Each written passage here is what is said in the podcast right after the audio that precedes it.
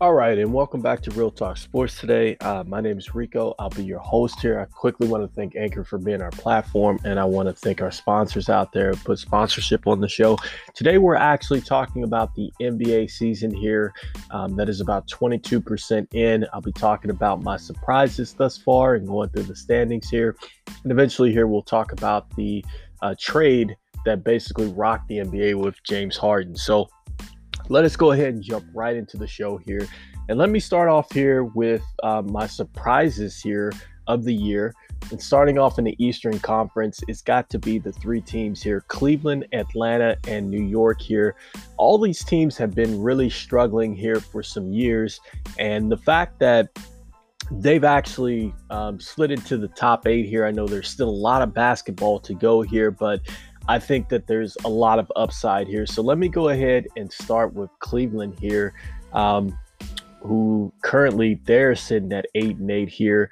Um, they're looking really good. I, I, like the fact that really, you know, this is a team that actually runs through pretty much um, an electrifying backcourt here with Darius Garland and uh, Collin Sexton. I think that they've been terrific. Um, I really really liked Collin Sexton here when he had come in and Darius Garland. I think a lot of people were high on him. It was just the fact of could he stay um, could he stay healthy? You know, and and so far he has. Um, he has run into some injuries there with the shoulder and everything like that. But I feel like if you're a fan here of this basketball club, you you have to be really excited. You look at the pieces that they have here. I know that you know, Kevin Love hasn't played through to the right calf strain. I think that he's going to add another dimension for them, especially up front. You know, you have Andre Drummond there, you have Jarrett Allen um, and JaVale McGee, who have all, well, Jarrett Allen came over via the trade there, um, which sent um, James Harden over to the Rockets. You have Isaac Okoro, uh, the rookie there. You know, he's come over there. You have Taurean Prince. Um, you have Larry Nance Jr. there, and I think it's only going to get better when you get Kevin Love here back into the mix. So, you know, I, I, think that you have to tip your hat off to these guys. I think that they're playing exceptional basketball here, really getting it done.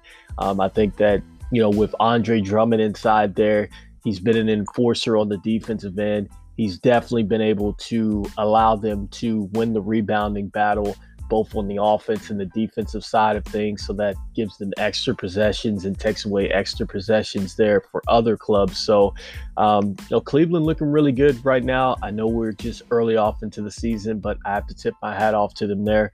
Um, next up, taking a look here, have to take the hats off here to um, New York. I think that when you look at New York and what they've been able to do here, I think first and foremost, you have to acknowledge that Coach Thibodeau um, has these guys playing a lot better on the defensive end. I think that that's certainly show shown. But how about the huge jump that you've seen from Julius Randle here? I think Julius Randle has been um, quite quite the player here for New York. Uh, he's looked really good, and I think RJ Barrett is starting to come into his own. I think that last year, his rookie year, RJ Barrett was kind of um, uh, kind of all over the place. I think that they tried to play him in various positions and things like that. I think he's now settling in really to be a small forward, and I think he's starting to feel comfortable with just being a mid-range shooter. Excuse me, and then work his way out to being more of an effective three point shooter. I know that you know a lot of the game is dictated with um, a lot of a lot of three point shooting and things like that, but there is still a place for excellent mid range shooting, and I think RJ Barrett to me is developing into a terrific uh, mid range shooter. He's he's kind of along the lines of, of kind of like Jimmy Butler in those regards as far as far as scoring the ball, you know, in the mid range area. Now he's not there nearly defensively like um, like Jimmy Butler, but I, I do like his upside, you know, with what he's been able to do there. And you look at the pieces that the Knicks have. I, I, I look at they they still have Kevin Knox on the roster.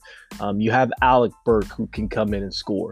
Austin Rivers, who's been a scorer off the bench. You have this exciting kid, Obi Toppin, um, who, who, who was terrific in college, and he's been um, injured here thus far, but I think he's going to be an impact. You look at uh, Mitchell Robinson, I think he's played excellent there. I love the addition that they have of Taj Gibson there as well. So I like the pieces that they have here. I like the leadership that they have with Coach Thibodeau. I think that they're only going to get better. Um, so I definitely have to like the Knicks here moving forward. I, I like what they're doing here. And uh, currently, like I said, they're in the top eight in the Eastern Conference. I know it's early, a lot of basketball to be played here. Next up, Atlanta at 8 and 8. I think I expected Atlanta to be good. Um, I certainly thought that they would be a lot better than um, what they had been here. And I think that, you know, Atlanta really is starting to show uh, a little bit more progress than expected. I, I, think that really they've looked great here. They've been able to get Clint Capela on the floor um, for some substantial minutes here. Um, you know, John Collins is, is kind of taking a back seat there to Clint Capela up front. Um, you look at DeAndre Hunter, I think he's starting to come into his own. Um, Kevin Huerter as well is starting to come into his own. Trae Young starting to figure out what it's like to play with uh, other playmakers aside from himself. Um, you have Cam Reddish. He's looked pretty good at times. You have a veteran guard in Rajon Rondo coming off the bench here. And soon they will have Kris Dunn as well. So um, they have a, a veteran roster here um, which is full of shooters and guys that can go both uh, inside and outside here. I think that this is uh, a terrific situation here in Atlanta. I definitely think that this is a leap year for Atlanta as far as the standings and, and the progression of their team here. I, I expect big things for them.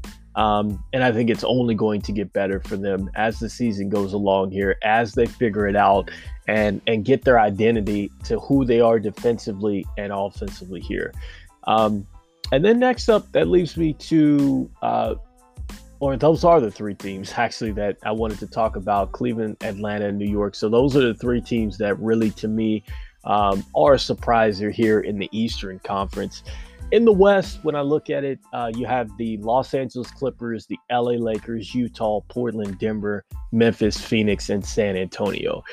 I'd say the only one that really is a surpriser to me um, at this point in time is is is Phoenix.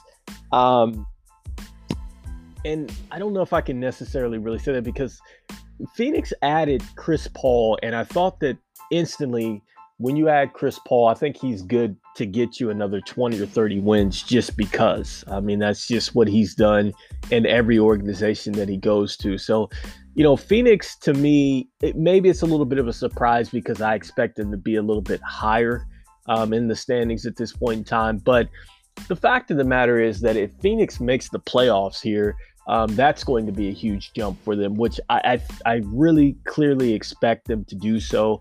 Um, I love what they've done to this roster.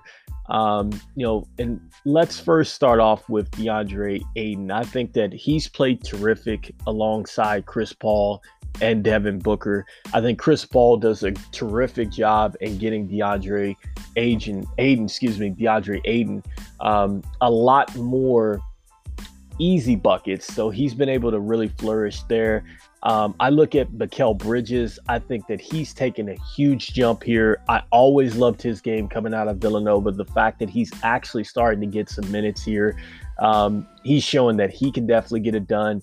You add a veteran in Jae Crowder. Uh, he's had some moments here.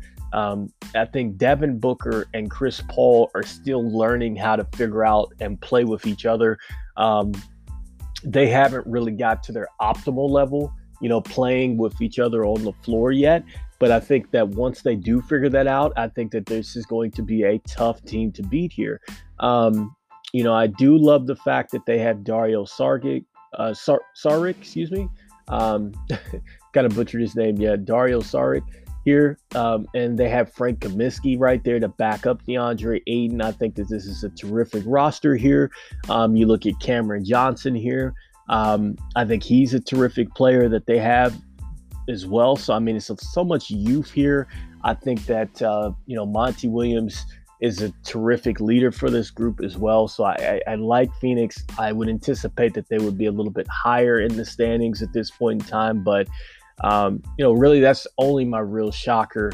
Um, I think of the West right now is that uh, Phoenix is in there, and they probably should be a little bit higher up there. Um, you know, with the Clippers at 13 and 4 and the Lakers 13 and 4, talking about them, you know, the Clippers to me, um, they, they're kind of running it back here in the sense. I, I mean, they didn't make a whole bunch of changes here.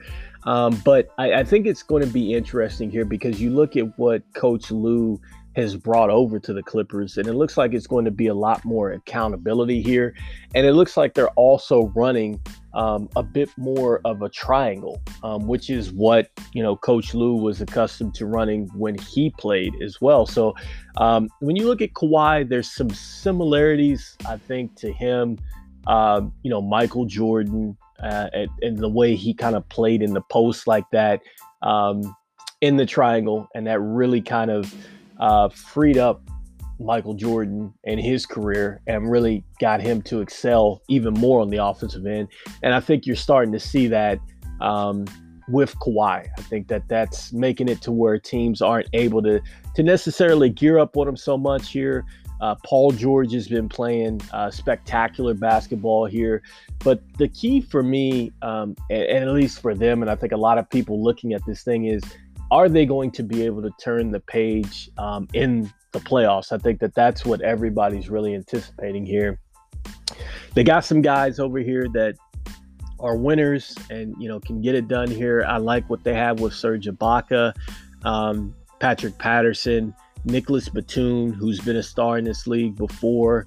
I think he's playing a solid role. You still got Patrick Williams, uh, Lou Williams, Reggie Jackson out there, uh, Marcus Morris. Um, they brought Luke Kennard over to get some shooting as well. So um, it's going to be interesting. You know, I think that the Clippers are going to be there towards the end.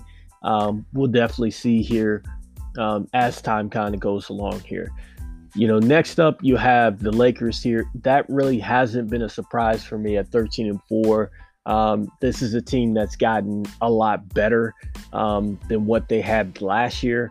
Um, you know, you look at the fact that they've added Montrezl Harrell. You know, they've added Dennis Schroeder. Um, so, so the bench itself has, has, gotten a lot better, and I think their starting lineup has gotten a, a lot more potent as well too. Um, when you look at the roster, they also have brought um, Marc Gasol over as well um, to play that center position and kind of shore that up a little bit. Um, you know, Horton Tucker, his part is playing very well. You have Cal Kuzman settling into his role. Um, you have Caldwell Pope, he's playing pretty good. They have Wesley Matthews that's come over as well. Um, so, you know, this is a team that is pretty much solid it's gotten a lot better from last year, and I think that you know they're going to be there um, towards the end. The one team that I think has probably been disappointing here when I look at the NBA season thus far it's probably got to be Portland and Denver. You look at Portland; they're eight and six, followed by Denver at nine and seven here. The key thing with Portland is they haven't been able to defend very well. Now they don't have CJ McCollum, who's who's out with the broken foot, which is going to make it a lot more tougher there for them. Um, you know, and I think Portland's got to figure it out. And I mean, I know it's early in the season, but I think that they should be defending a lot better than what they are. And I think that this is a situation here where there's a lot of pressure on Portland, especially with the fact that they played so well um, at the end, you know, without um, having players that, that, that they so desperately needing here um, you know, who were out to injuries. When you look at their roster here, um, they still don't have Zach Collins, who's out. I think uh, Nurkic has been hurt as well. Um, they did add Derrick Jones Jr. over here. They did get Rodney Hood back. Uh, they do have Anthony Simmons, who's going to play a lot more here, and you still have Gary Trent Jr. Uh, but up front, I think that the Blazers have definitely um, you know, they're, they're hurt a bit there. Like I said, Nurkic is out. You have McCullough's out. Um, and then you also have Zach Collins, who's been out too, as well. So, you know, until Portland really gets healthy here, um, they're going to be in a tough situation. But I think first and foremost, they've got to defend a lot better and give themselves a chance on a nightly basis there. So with that being said, you know, those are are kind of the, the two points that I wanted to talk about in both the East and the West. And now let's shift focus here and actually look at um, this big time trade here with the Brooklyn Nets going out here and they have gotten James Harden to go with Kevin Durant and then also too with Kyrie Irving here. Does this make them the favorite now in the East? I'm going to have to say that at this point in time, it does make them the favorite. Okay. You know, because when you have this much um, offensive skill, I, I mean, when you look at James Harden, you look at Kyrie Irving, you look at Kevin Durant, these are probably some of the top, you know, three, to, probably the three out of the top five scores in the league already. Okay. You look at the fact that they have some solid role players and Joe Harris. Um, you know, they have Jeff Green, who's been there before. You have DeAndre Jordan, um, Landry Shamet, who's with the the the Clippers there last year and the 76ers as well. Good knockdown shooter here. Um, I, I mean, they're they're much smaller here. I know they don't have Spencer um, DeWitt here, who's out due to the injuries and stuff like that, and they no longer have Jarrett Allen as well. But it's basically to me turned into the Houston Rockets in the East to me. I mean, they're very small. They are very small, but I think that they're going to score a lot of points. But the question is, are they going to be able to rebound at a high clip and are they going to be able to get stops? When you look at Houston, right, and you look at James Harden and you look at those teams that they were on, that's where they struggled. They struggled mightily at getting rebounds and they struggled at getting stops. When the game slows down in the playoffs, which it always does, and you're going to have to go more to a half court game um, I don't think that they're in a situation where, unlike uh, when James Harden was in Houston, a lot of those situations, I think they got stagnant. I don't think they're going to get stagnant when you have Kevin Durant um, and you have Kyrie Irving out there and James Harden. I think the question is, are these guys going to be able to defer? You know, who's going to be the one to take the back seat out here? Because to me, I think that Kevin Durant has to lead the way every night. Okay. Now, I think if anybody's going to take a backseat, I think it's going to have to be Kyrie Irving. I think he needs to become more of a distributor um, versus just an all out scorer that is um, looking to, to, to dribble, dribble, dribble, dribble, dribble. I don't think that that's going to work. Um, I think it's a situation where they're going to have to move the basketball a lot more and you're going to have to work through Kevin Durant because Kevin Durant, again, he can score. He can score inside. He can score outside. Um, you know, and he's he's pretty much. I, I, think he's the catalyst really of the Nets here, and I think as he goes, um, so does everybody else. You know, I just don't feel like if you put the ball in James Harden's hand and you put the ball in Kyrie's hand and you make them the main focal point, I think that you're going to run into situations where the offense is going to get stagnated. I think when you look at Kevin and how he scores, um, he doesn't need to have a lot of dribbles to dominate a game. He can come off staggers for you, he can post up, he's going to get um, scores in transition there. Um, and he's going to get things started for you defensively too, because Kevin is a terrific defender. Um, you know, because people forget that he is, you know, basically a seven footer out there, even though he's listed at 6'10. So, you know, I think it starts there. And I think that clearly to me, I think that you look at this team, I think that Brooklyn is better um, than Boston. And I think they're better than Philly, and I think they're better than Milwaukee. Now, again, that's sub- subject to change here. Um, you know, with Philadelphia, they do have that hype with Joel Embiid. Um, Boston's going to be a lot more tougher once they get Jayson Tatum back. And, you know, with Milwaukee, to me, they've lost the same way two times in a row. Um, you know, which is basically pretty much putting up a wall against Giannis and making him shoot the ball.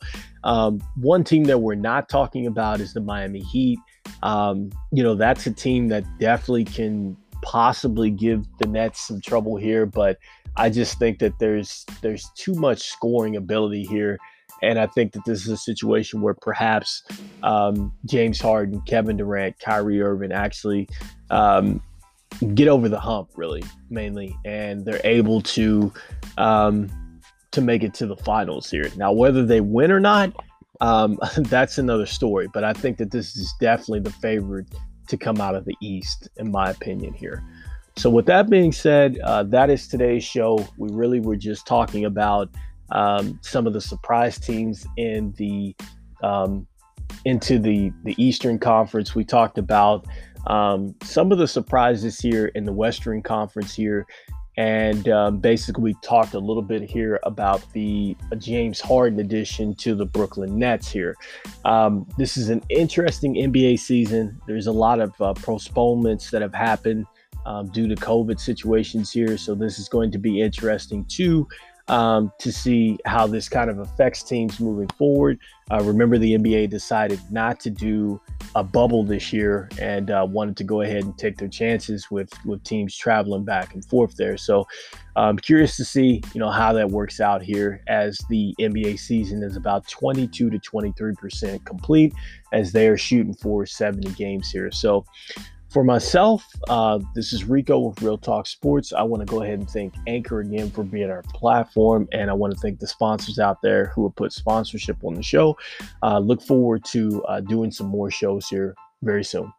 All right, take care.